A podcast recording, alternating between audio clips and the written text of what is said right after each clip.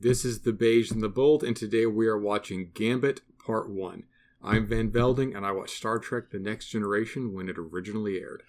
Hi, I am Gepwin. I was raised by a hard, hardcore, die-hard original series Trekkie, and she's the one that introduced me to Next Generation when I was a kid, so I have been watching Next Generation since it airs since I was two years old.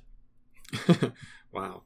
And you're the co host of Watchers of Tomorrow, right? Yes, co host the other Star Trek podcast, Watchers of Tomorrow, and I also do uh, YouTube video game stuff under Gepwin, and you can find me as Gepwin anywhere because it's the name I use all over the internet. Cool, cool. You ready to start? Yep. And three, two, one, engage. So we start off in one of TNG's uh, spirited attempts at a dive bar. Yeah, I haven't checked. I want to go now that we're looking at this. I want to go back and see if this is the same set because they seem to only have one bar. I mean, they just make it dark, so they could all be the same. You don't know. It's probably not though. It's probably just. I, I didn't realize until just now. This guy reminds me so much of the diner o- owner from uh, the Star Wars prequels. Look, this isn't a very good seedy bar, but that's just mean. so he has a little bit of Dexter Jettster in there. Yeah, that's that guy's a little bit. So I know not because I'm a fan of the prequels, but because I'm a fan of Red Letter Media. Well, I've watched Red Letter Media a lot. Let's not go too far on anything.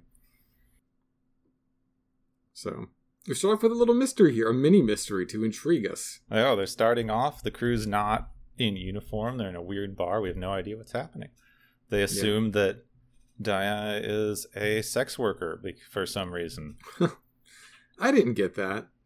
I mean, he's very codedly like, "Oh, maybe we could make a deal if I if I had business with you." I mean, I think he's just hitting on her generically, mm. showing how hard it is for women to start small businesses on the edge of Federation space. so, I think it's the writers going, "She's pretty." Everyone else sees she's pretty and can't get over that. I'm like, some un- aliens just don't give a crap. It's her only te- her only like character beat, unfortunately. She's pretty. For for for a lot of the series. In season six and seven, she gets a lot better. Yeah, she does. Yeah. So, um, you know, but we don't we don't get anything out of this guy. I do like how Riker is so Riker is so at ease in every conversation. They really play up Riker's just charisma of like, oh, he's just at ease in any situation, doesn't matter. It's good. But they're That's so bad. They're so bad at covert ops because he comes up it's like commander. It's like, come on, man. I mean, look, e- even Spock didn't do that. Like, you have to tell Spock that in what Star Trek 4 mm-hmm. or whatever. But Worf here should know. He should he should be writing the book on these covert ops. But whatever. We kind of understand. I yeah, at some point when these TV shows do these sorts of uh intrigues. Occasionally, they have to touch the ground and wink to the audience and be like, "Hey, no, no, we're just playing." So we're just not watching this, a diff. Yeah, just this beat, this beat that they have about how he's looking for the person that impregnated his sister. It's so weird how like much old school misogyny they still layer into these episodes. Yeah, and at least Riker seems a little uncomfortable with it. Yeah, he Worf does. like, uh, "Why would you be angry at someone?" and so he concocts this really detailed mystery. Mm. And here again, they're so bad at covert ops where Dr. Crusher pulls out a Starfleet issue phaser. Yeah, they're, they're near the end of their intrigue. Mm-hmm. Like once the phaser comes out, I think I think the the intrigue is up. But there's so many better ways. Like how even the seediest of D and D barkeeps would be like, "Hey, not only is this a secret, I'm gonna need I'm gonna keep other people from telling this secret. Let the shadowy man in the corner give us information. He doesn't care. Like people just pulled out a weapon. These people are obviously Federation. He's letting I mean, this guy make... just get taken away, even though he knows this like super secret they need to keep. Yeah, and it's not on him if somebody tells. Like, I don't care how bad your mercenaries are. They can't be like, I'm going to kill down this entire bar if you tell on us. Like, come on. They just seem irrationally scared of these mercenaries, who, no offense, ain't shit once we meet them. I know. well, I do feel like they're just I don't like they're just kind of bad at setting up these kind of intrigue mysteries. This Yeah. is very this actually is now that you mention it very D&D. This is like five people walk into a bar and you have to awkwardly set up a mystery. Yeah. So, um, like, and I just it's it, it gets us where we're going, but in an episode which asks us about a lot of peripheral things, like the the the um, energy shock collars and the the ship that can avoid sensor things, the microcrystalline thing that they rig up later. Like, there's so many peripherals here of a universe that we don't see. To to so poorly construct this intrigue is disappointing. Oh no, the captain was vaporized. Yeah. This I still I remember I think it's just a side effect of having grown up with episodic TV and now Yeah. being in the era of serialized TV. It it always surprises me watching these old shows again because I can remember the like oh no what happened to the captain thought instead of what I have now of like they're not going to kill a main character. Yeah, you're you're just a jaded adult. I am just a jaded Yeah. adult. It's true. So, and I mean, it is. People say that. People say that. It's like, oh, it's episodic, so you know they're going to be back next week. What's interesting is that they wouldn't just kill off Jon Snow off screen and have Jaglom. This isn't Jaglom Shrek. I'm being racist against Yridians, but uh, and have you know uh, a Yridian be like, nope, he died. He got shot. Like they would they wouldn't kill anyone off that way, regardless of your your era of television. You know? No, I mean maybe if the actor tragically died in between episode filmings. I mean, yeah, you're, you're Paul Walker's, yeah. Yeah. Um, so, you know, perhaps, um, but like I think there are still rules to it, and so you still know the rules. Like, no main character is going to get killed off by a guy going, he got vaporized. Like, it's not gonna. Uh, No, they're gonna milk it. He's gonna show up later. They're gonna they're gonna make a whole like Boromir thing out of it. Yeah. Um, it's always got to be Bo- Boromired up. That's a great. That's a great reference because that was a death that took a long time. Oh yeah. Ugh. no, I think Honestly, it's just yeah. Sorry. No, I was just say the, the orcs probably had an intermission. oh yeah. They they actually did. You can watch, and they just take a break for a minute to reload. Yeah. So, um, so yeah, like like you know, your characters are going to get Boromired. So be like, oh, it's so unrealistic. You know, like it's still unrealistic. You know, even modern prestige television is still unrealistic because it has to have narrative value to the viewer. It's probably more realistic that someone just dies off screen and you find about it later instead of every single main character is there watching his slow death and speech about how he wants to live. You know, I'm a big fan of Tasha Yar's death and how it was handled. Like it's a dangerous job, man. Yeah. I mean, it's a little narratively unfulfilling, but it's Well, it's yeah. much more realistic to be just like she tries the thing, she's dead now. Oh, Right. Yeah. So this seems kind of frustrating because Deanna's right, and then it treats her like it's a 50-50, but somehow Riker's right. I don't know. I think I think it's a mix. She's right on the command side. They don't really go into it. She's very right on the the commander has to set a example for the crew because you're like the crew's dad now. But she's all he's more right on the I want to handle my grief the way I'm handling my grief. So it is Oh, a bit mixed. But she's definitely right as far as the how you should be handling this in front of the crew. Yeah. I'm sorry. Like, if, if you want to be captain, you don't get to handle your grief in private. You gotta, you have to go through the ceremony. You Yeah. have to go to the memorial. I mean, you can handle your grief in private, but you also have to do the public show. Right. And it's like, if you don't want to do that, resign from Starfleet, man. It's your job. so, I will but say he yells really loud. This hit me a bit because I'm I'm currently reading a book about America's obsession with positive thinking. So when he's Mhm. like, "I don't want to feel better. I'm going to stay angry because it's an appropriate feeling," I'm like, "Yeah, you tell him, Riker." Yeah, like you can accept your feelings and channel them into something productive. I Hmm. think justice for Picard is very uh, is a very good productive way to channel that. But if you're going to accept he's dead, he's dead. I usually stick by Marina Sirtis's acting. This seems a little strong. I don't think anybody's bringing their acting A game to this episode. Not really, but I mean, as far as an Yeah. episode goes, it's such a, it's a very out out of the main continuity. Like nothing that they do in here really matters for later, Yeah. especially for the final season. So everyone's kind of like, "This is fun. This is fun. This is like a break episode." Maybe. Yeah, I, kind of feel that way. I like they have the fight and he's just like Deanna. I feel like she stops a minute before he says Deanna. I mean, she's an empath, but at the same time, it's pretty dark Polician. So, whatever. It's it sets our plot on on track. It's it's working. It Hmm. has a function. Oh, close up of the Cosby Show guest star. Yeah, yeah. So she does okay. Yeah.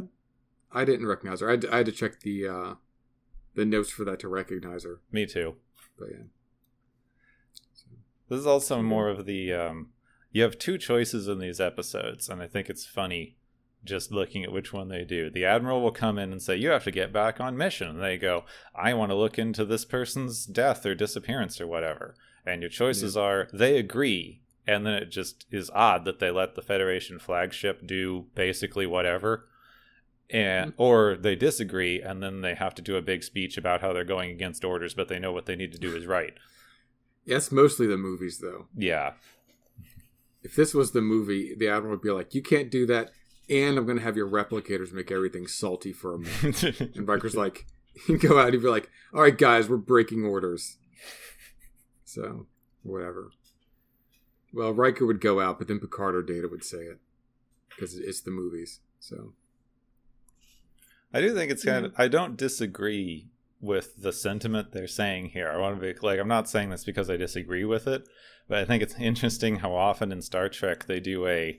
I'm upset, and I know it makes me not objective about the situation, but that in fact makes me the best person to handle it. Instead of Yeah. some version of we have to be super objective and unemotional about everything. I mean, they, they get, they, they pull from both of those buckets. Um, oh man, as, as we were, we were talking about this in the pre-roll about the previous time we had to go to a seedy bar and Riker had to beat up a Ferengi like he was all hard. Uh, and now we're back to another scene with that. Yep. Well, they always just let Riker. Riker can swing between the jovial, oh, he's everybody's friend, and the I get to beat up the alien of the week. I don't know, like that would play better if um if the aliens of the week were like more formidable. Yeah, this But guy one's like- looks very fragile. Yeah, right? It's like he beat up a small business owner last time, and now he's gonna beat up a dude who's like afraid for his life. I mean, admittedly, he's kind of a dick, though. I mean, Yeah, that's how it is. works, I guess. If he's kind of a dick, I mean, screw him. Well, they do this too. Everybody who's not in the Federation knows the Federation has to treat them okay. So as soon as they're on a Federation ship, they're like, "Oh, I would like better quarters. These these just aren't vibing with me. You aren't going to do anything bad. You're the Federation." Yeah, and it's like I hate that where it's like I I get it. Like it's reasonable for the universe to work that way. Okay, you have an island of goodness, and people take it, and people take advantage of that. Not always, but it happens, especially for the seedier people. Um, and there are people who very reasonably live their entire lives going, "How much can I get out of this?" And that's how they live, reasonable. But then we're like, we're going to do violence to them, but we need a flimsy social pretext, a social contract for them to violate so we can throw them up against a wall. I'm like, I'm not comfortable with that. No. Like- this guy did some kind of smuggling, and he's threatening to send him to the Klingons, who are probably going to like torture him to death because they're Klingons. And and none of that requires physical violence. Riker could sit down hmm and he could say, you know, you actually have warrants out on, and he could say some plan, and the the alien names get a little more Cleon as it goes on. And the guy's like, oh, and he's like, all Cleon worlds, and like he takes food from the guy's bowl, and he's like, so the deal is, you can talk to us, you can talk to the Cleons. Which You would know? be a lot more intimidating because then, like, Riker is in full control of the situation instead of this weird. It, Riker shouldn't be so quick to anger. And then this bit, I mean, I like the way that Frakes acts it. He's got a lot of charisma as Riker. But this thing Yeah. at the end of, like, haha, I enjoyed beating up this guy. That was fun. Why? Why warp six? He says warp six like he just dunked on the guy. I don't get it. It's like a little too much.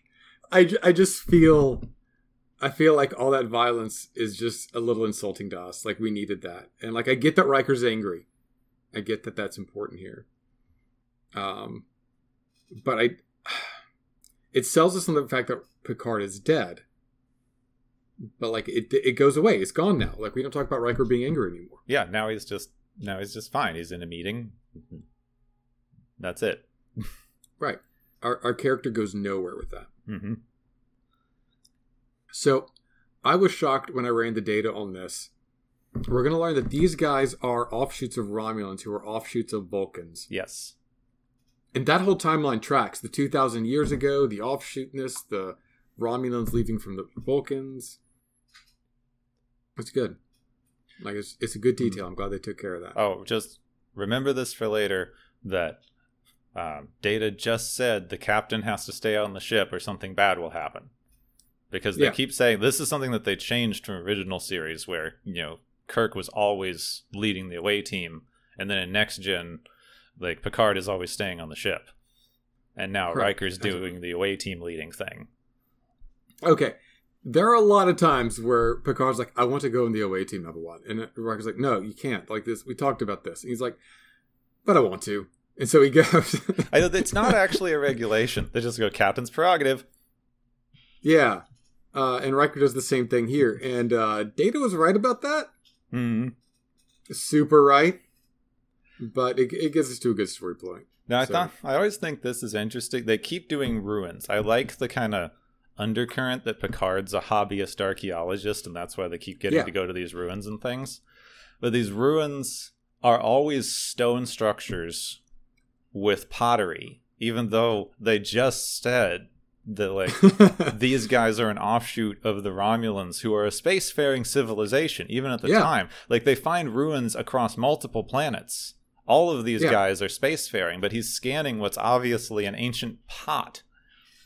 yeah, and, and that's a really good point. Like the the archaeological sites we see are the archaeological sites we would expect to see.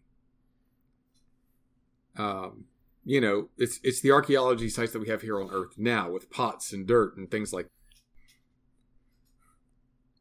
Um, Now with with some modern stuff, now that we have the like green apocalypse sort of aesthetic taking over, you can get the like ruins like you see in Horizon Zero Dawn, where it's like a futuristic society that's been degraded for a thousand years, and that's cool and interesting. Yeah. But that's not anything you got in the '90s.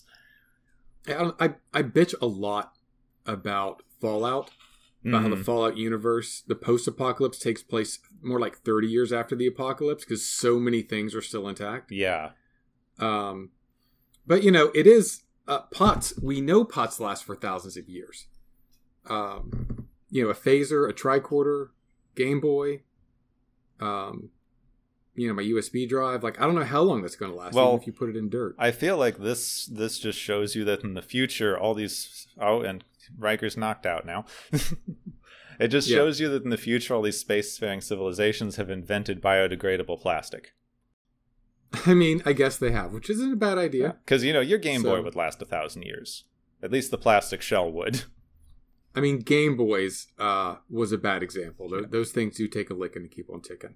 That I think do. there's there's a, a Game Boy from the Gulf War. yes, just that went through an explosion and it's in a museum. Yeah, but and still um, works. But I mean, look, like just out of frame, th- there is a Nokia phone from the Dossier uh, civilization.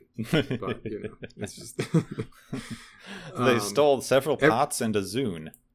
every civilization goes through a Nokia phase. Okay, um, they make tiny indestructible cell phones.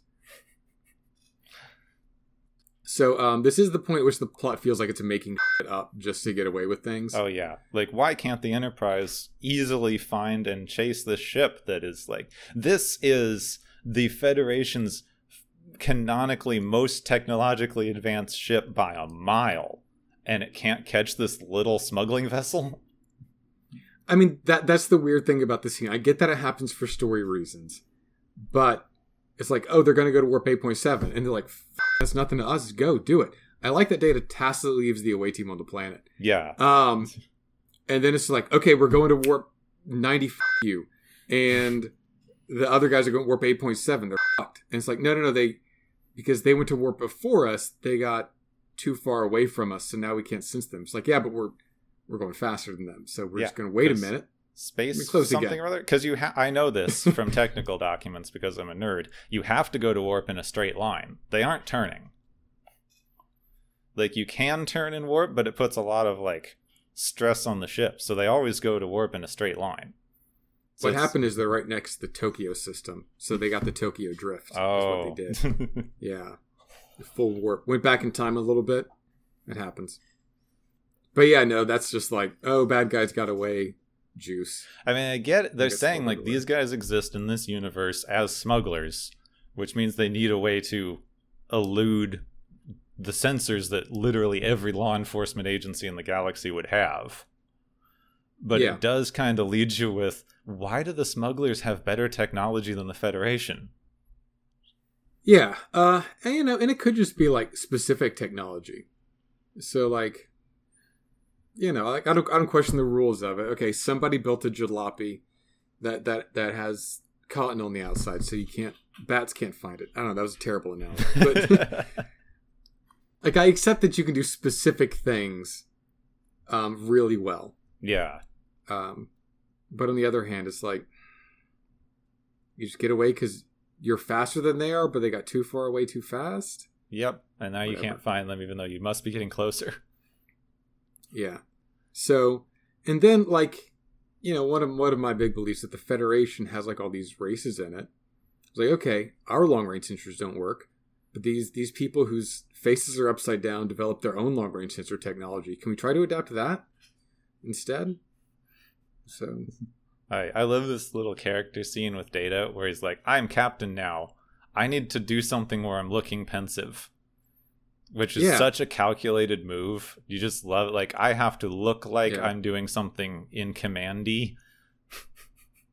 yeah, I, you know, this, this episode shows this episode, the next episode show how much Data has learned over the years, um, and the way that he mimics Picard's uh, Picard's mannerisms is so great. Yeah. Especially since you had his like first command not too long ago in like the um why am I forgetting the name of the episode during the Klingon Uh, Civil War. Don't worry, I'm, I'm also forgetting. I want to say unification, but I also want to say reapproachment, redemption, Redemption. redemption part two. Yeah. And they made So- such a big deal about Ken and Android being command. yeah, he's doing a good job. Yeah. Right when he's supposed to. The bad guy here is Richard Lynch, who's been in a lot of stuff, but the most high profile thing I could find was that he was in Invasion USA um, with Chuck Norris, which is kind of a conservative wet dream where like Oh all God. of the immigrants plus like all of the foreign countries that hate us get together for like one weekend of terrorism in the United States and only Chuck Norris in a Ford F-150 um, can stop them. oh my god. Really? It is completely ridiculous. I, I kept Um, looking up stuff he was in because he's he's one of those actors that you see. It's like I must have seen him somewhere. Yeah. he looks so familiar. Yeah, But I had in a not. ton of stuff. yeah. So, oh, he was in. Oh wait, I thought he was in Delta Force for a second, which is the Chuck Norris movie. But no, he was in Total Force and Diamond Run. I like so many random things. Halloween 2007. Uh, but yeah, no, it's um, Invasion USA is incredibly terrible and awful, and it's it's a complete Chuck Norris jerk off movie, and I could not recommend watching it more. I mean, it sounds really really funny. Yeah. And they got him and they're like he went a little overboard. He was a little bit uh a little bit cheesy, but he was fine for the role. And he's good. He's got to go up against Patrick Stewart. So Yeah, I mean they're doing this again where they're like they're setting him up as the like anti Picard captain because Picard's lovable look at the hair. gets everyone good. Like everyone follows Picard because he's good and nice, and everyone follows this guy because he has a torture machine. Right. Um I think Gene Roddenberry said no pirates. I was not aware of this rule. Um, because I watched the original series episode Journey to Babel with the Orion Pirates. I know there's But- plenty of pirates. Yeah, I can see how he, he maybe when he went to TNG, he's like, Oh gosh, is that is that a guy that looks like Captain Picard? wow. Uh, also, I like Frakes, but this face journey. should I know. Oh my god. A few more takes. How has that not been memed to death? you're you're better than this, Frakes. You're better than that face journey. We spend so long with the space pirates in this and with the seedy bar and Yeah. things. Like I love it because this is something that they've done since since the first episode of original series, since like the first pilot. You have Starfleet, which is this like naval paragon utopia society. Everything else is Buck Rogers. The entire rest of the galaxy is Buck Rogers. and and that's what they said when they made this episode. Like we feel like it's kind of Buck Rogers, but we didn't want to go with that. That's against our tone. This feels kind of like a season one, season two episode. It does, which I like because season one, season two had some good ideas, but they didn't have the budget and they hadn't quite hit their stride yet. The style is off. So I would have, I would have really liked to see some of those ideas redone with with the way they were doing stuff by now in season seven when they when they knew what they were doing. this is a big rollicking f- you adventure with like broad bad guys and laser fights and some some good intrigues and the heroes doing clever things. Uh, I'd say I would enjoy it, but I it's okay. I don't know why this episode doesn't excel. I know there's just a, well, they don't really raise any particular questions. A lot of the stuff that made Next Generation so good is Yeah. that it was it was more like dramas and character studies and things and less let's go punch the bad guy space adventures. This is this guy's such a cartoonish villain. He literally has a torture belt. Yeah, and I feel like there was room to give him a little more depth. He is interested in keeping the crew in line without the torture belt, as we see in part two. Um, and I, like if he had a dog, would that make him better? Maybe. I mean, If it he worked for painted, would that the be okay? Klingons in the old movies. They had a dog, and we love the Klingons. D- does he need to quote Goth? Uh, I, I, it, it, he doesn't do any of that though, so it doesn't matter. yeah, I mean, he, Um, he doesn't. Nobody on this ship has any motiva- motivation beyond we want to get paid, which doesn't really let you empathize with them at all. Like basically in today's economy, when like, yeah, we just all want to get paid, but beyond that. It's they, Yeah. they don't have any reason to do this. They aren't ideologically opposed. They can't have a giant Right. moral discussion about anything. And it would be interesting if Picard's like, well, why do you do this? And and he's like, well, you know, I tried to be like a baker on on Boreth one, and you know, like the bakery market was flooded. The the wages were the minimum wage hadn't changed in thirty years. What was I supposed to do? I was the best baker in my village, and then one day the Federation came and introduced replicators.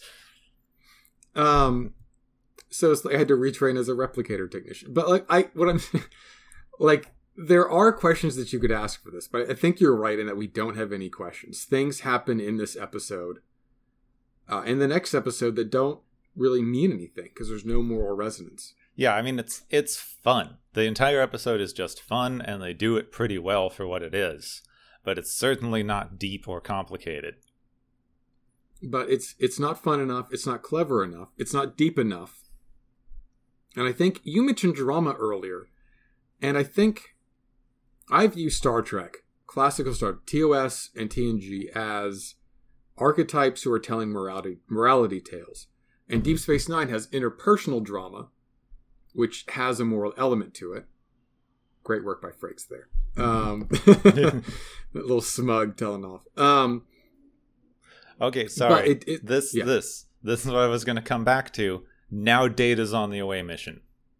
yeah. After they've lost two captains from being on the away mission, and he pointed it out. Now he's on the away mission. Maybe Data uh, secured the perimeter because he uh, read a book on security. It was just like Data too. Data has to go so by the book on everything, and he went down as the commanding officer. Yeah.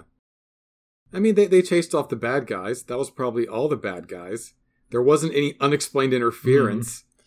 So But this is how they keep losing captains this episode. that is true, though. They do keep feeding commanding officers into unknown situations. So um, I kind of hate that that Data knows all of this. Now that he's the captain, he needs to turn down his usefulness. and everybody else needs to turn up theirs. Yeah, they do. Data could basically run an entire ship by himself, as we've seen. I mean, yeah, yeah, but it's like that's bad writing. Um, which I know, I know we're fated to do it. Like, like Cassandra, I keep saying this, but I know what's going to happen in the next four Star Trek movies. Uh, but I'm just saying, you could put up. Worf could know this stuff. Worf could know things about Romulan history. He hates them. Yeah. Anybody like, could "Look, I did this. Yeah, I did the math. Uh, if you got, if you're four tenths Romulan, you're fine. The Derovians, four tenths. I'd kill them if they still exist. And I was like, okay, Worf, we, what's the weather pattern for the next three days? Oh yeah, sunny. Uh, I just Worf could know these things. All I'm saying. But you were making a point about the drama in TNG Yeah. as compared to DS9 and later things. Yeah, and so a lot of prestige television is interpersonal drama. Yeah. And I think this is interpersonal drama. It's a load of it. Um, but it's not the drama I think we're used to seeing on TNG, where it's like situational drama, Yeah. where there are stakes and there are um, there's a situation, there's a moral question that compels us. Yeah, I think a So- lot of this is there, there's there's so much much less interpersonal like there's interpersonal drama and there's interpersonal conflict in TNG. People talk about how there's no conflict in TNG and that's why they don't like it as compared to like DS9. But Yeah. there's a ton of conflict. They're just all competent adults who can manage their own emotions because they have a job to do, which Yeah. you often don't even get in DS9. You know, don't get that in the real world. Yeah. But like, I'm sorry, when you you set me up for that one. You said they don't even do that in DS9, I should have said Odo. But um, so like in this one yeah. they they are doing more interpersonal drama stuff and it's good it's neat to see the character growth and interaction in this but because they don't have like a broader external question or anything to actually debate like they have differences of opinions but the biggest difference of opinion we get in this episode is Worf going we should blindly charge forward without knowing what we're doing and Data going Yeah. that's kind of a bad idea yeah, and, and they don't even interrogate that as a good idea versus a bad idea. They just say, "Worf, what you've been doing is improper." We'll we'll, we'll get to that in part two. yeah Um, we have a lot of character modes here that are super great. I love almost all the character modes in here between our crew. And I do kind of like this. Like you can see it just in the acting because, you know, uh, Patrick Stewart is such an incredible actor who like was wasted on American television, basically. But um, Uh, Av- I will I will die for Avery Bullock. Okay, please continue. so you can tell like he's in this life and death situation that he as the captain is not even often in because he's the captain he sits on the ship most of the time he Yeah. loves getting to play with the archaeology toys he does. Like you can see it on his face. He's like, I have artifacts to deal with. Look at Oh, look at how happy he is talking about how he's got artifacts to study. It's so great. It keys into his character perfectly. It's like, yeah, I'm plugged into the torture chair, but I get to look at pots. yeah, I just I can't think of a more structurally of a more perfect Star Trek episode on paper than this one.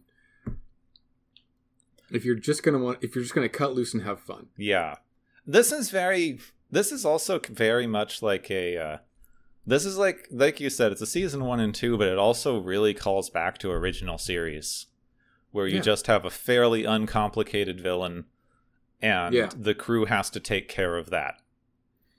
I mean, Kirk and Spock could do this. I mean, they did do this with Romulans. Yeah, they did Um, exactly this. The the Romulan commander was a little more complicated than this guy. Yeah, But, a bit. uh, I mean, I don't know. There could be some sexual tension between him and Riker. We they No, I was I was going to go with. I mean, we, we're going to get to that scene. I think this episode or the next one, where I'm like, wow, I knew Kirk was good at uh, seducing the bad guys to get out of trouble. Riker, I didn't know you were going to dip your toe into this, Mm. but uh, we'll get there. It is interesting. And this bit too. This could have been an interesting.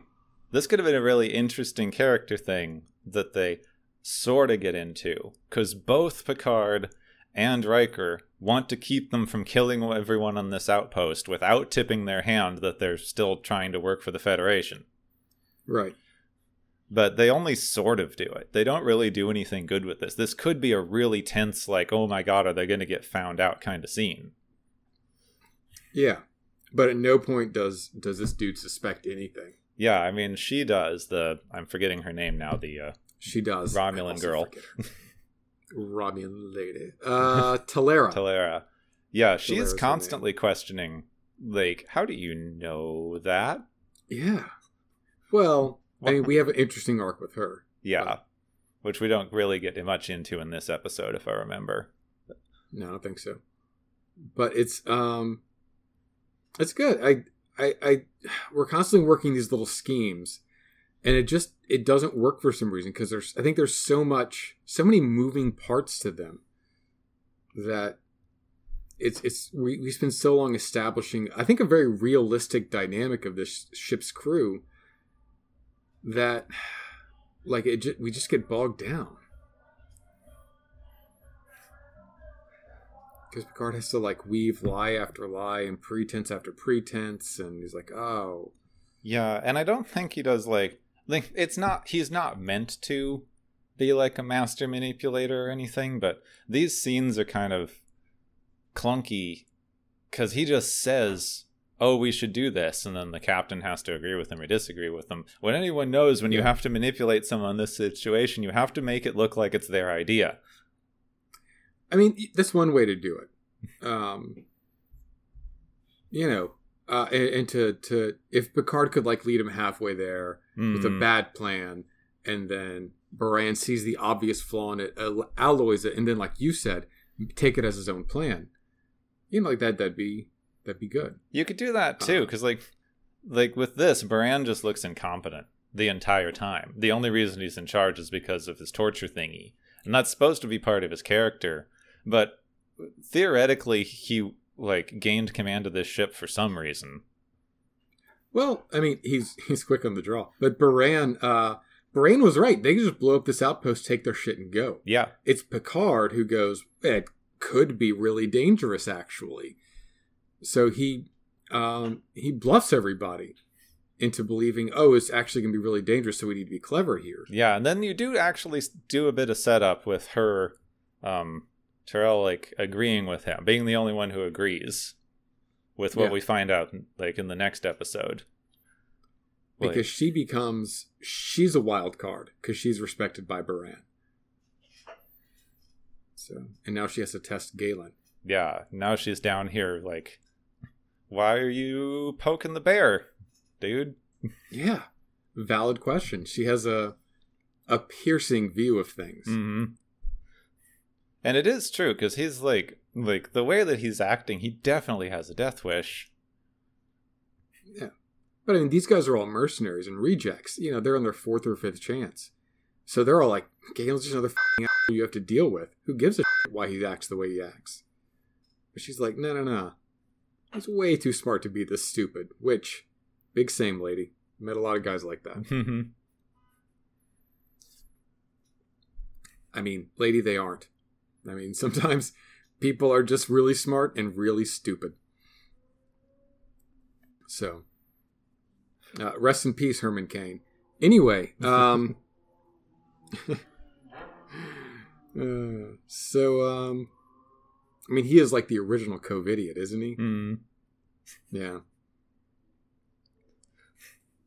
See, they didn't. So yeah, they're trying to figure. they yeah. tried to set up. They did try to set up intrigue with this, but they didn't. Like, I think this is some of the stuff. I feel like now I'm just pointing out every place the episode fails since we were talking about it. right. but this is where they could have set up more intrigue because they are like you didn't think about it much before this point because they just it makes sense they're stealing artifacts they must it must be worth something but now you're like wait Yeah, a minute why are they stealing these artifacts? And they try to set Yeah. up a little bit of intrigue and suspicion with that but they don't do much with it really.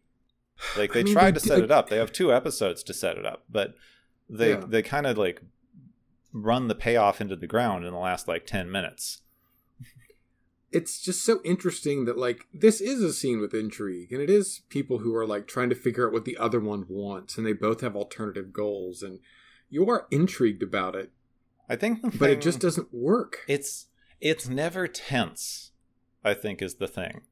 These episodes these like story arcs run on tension. You know that this guy's not who he says he is, and he's a character that you like, and you know if he gets found out, he's going to get killed. So you should feel like he's in danger the entire time, and you should be worried that they're going to figure out who he is, or that she seems to already know who he is. Yeah. But they never really get that sense of tension down. They don't. And it's it's weird. Like they're doing everything. Look at him. She's on to him. Why aren't you tense? Mhm. Why am I not feeling things? I think possibly because I think it actually might have hurt them a little bit that they already did a he's dead fake out. They started with the like, oh my god, the captain's dead, and then it's like, oh, he's not dead. Everything that happens from here is is bonus. That's great. He's not dead. The worst thing that could happen is already fine. that's an interesting thought. Maybe, yeah. So And then there's just I mean- a little bit of that too, just the um I actually think this is one place where they should have kidnapped someone else. Like you're supposed to like fear for the captain because he's the captain, he's the main character, but Picard is such a Shakespearean presence. He is 100% in control of every situation he's in and you never doubt it for a second. yeah, So like even this, he just- just pushed a dude out of the way and took over the ship, and the captain, who should be really mad about this, is like, "Oh, that worked fine." yeah. he takes advantage of it. I, I mean, it's a mercenary ship. You're allowed to push people out of the way if Mhm. if if it pays off. I um, I don't know. And Baran at least clocked to that that guy delaying them. That's true. More pottery, Like- but like still, you're right. Like again, it just, guys, it just doesn't work somehow. And Picard's plan only halfway worked. Mm. So And now the Enterprise gets to Deus Ex Machina its way in. I think they established that. they They they established why the Enterprise. They did, but the timing, I mean, that's just which is just TV. conceit, you know. They have established Yeah, it. like- They've been doing a good job following both arcs. Look, I'm just saying, if Link caught like uh, diphtheria when he was a kid and died, Ganon would rule Hyrule, and then we wouldn't have any video games. At least for that cycle.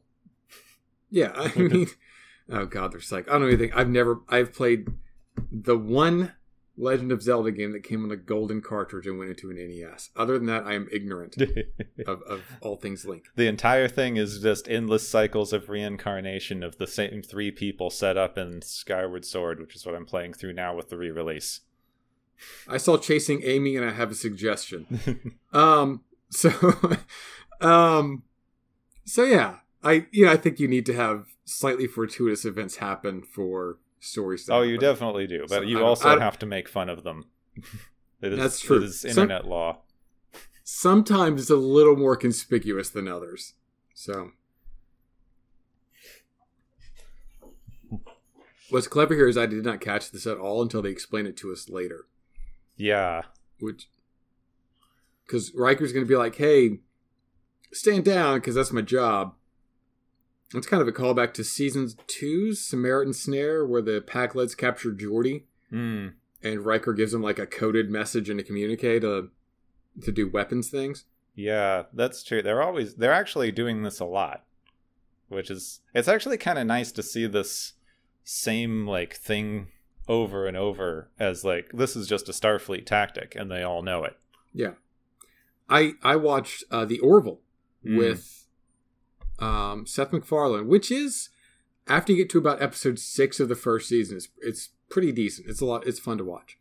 Um, season two, they have a big story, and they do that kind of a thing in season two, and then they like immediately subvert it, and you are fucking horrified. Um, yeah, no, it's, it gets surprisingly good. that could be interesting. I just couldn't I couldn't Yeah. stand the way that they ham-fistedly stuck the humor into those episodes. I like I said, around season six, around episode five or six, it actually gets good. Mm. Like they kind of get their footing, um, and it's still kind of, bleh, but it's a it's a fun watch. It's like Lower Decks. I don't know if you've watched Lower Decks yet. No, that's another one you get to. I I started kind of neutral, and I ended up slightly good on it. It was enjoyable to watch at the end. Now, So- they do this every two-parter. The Enterprise is about to get destroyed. Two-parter. okay, it's just the last. It's two of the last three two parters. Okay. Yeah, it's not So, every two parter. You're right. Yeah, and the chase was legitimately bad. This episode's just kind of eh. So so we've we've gotten up here. Um we are gonna pick it up in part two, but um final thoughts, Gambit part one. Uh, it sets up a lot of stuff. I think this is the thing with the part one. You need to look at what it set up and if it's interesting. And they have like three mysteries set up. They have, why why did they capture the captain? How are they going to get out of this situation? And what's going on with these artifacts? And then they even Yeah. set up a cliffhanger like, oh no, they like like did Riker betray the Enterprise because it kind of looks like it. Right, which uh, I, you don't believe for a second. You don't because they've set up that he's like he and Picard are in cahoots to like do this, but now you're like, well, Yeah. it looks like they just shot one of them to cells. So what's like, going I'm, on? I'm I'm trying to believe in the drama, in the dramatic journey you're leading us on, which says, in spite of everything I know, I'm supposed to be believing that Riker's bad now. So okay, just it's it's trying. So I Let's think it sets up enough to be interesting, and it's enough to make you want to watch the second part and go, "Oh, what's going on with all of these things?" Yeah, if if nothing else, then out of a blanketly optimistic hope for a good payoff. Yes. So um, we will see uh, next week, and until then, remember Rand. I'll make this short because everyone hates credits. Star Trek is property of CBS Television Studios. We are watching Star Trek The Next Generation on Netflix. We are talking on Discord, and we are recording and editing in Audacity, the free audio editor and recorder. The Beige and the Bold is hosted on Anchor and can be found on most podcasting platforms. Thank you to Patreons Tracker by Moonlight and Miss Jess for their contribution. I'm not always as focused on the Beige and the Bold as I should be, but they remind me that as long as this is important to even a few people, it's worth doing. Thank you all, and remember Rand.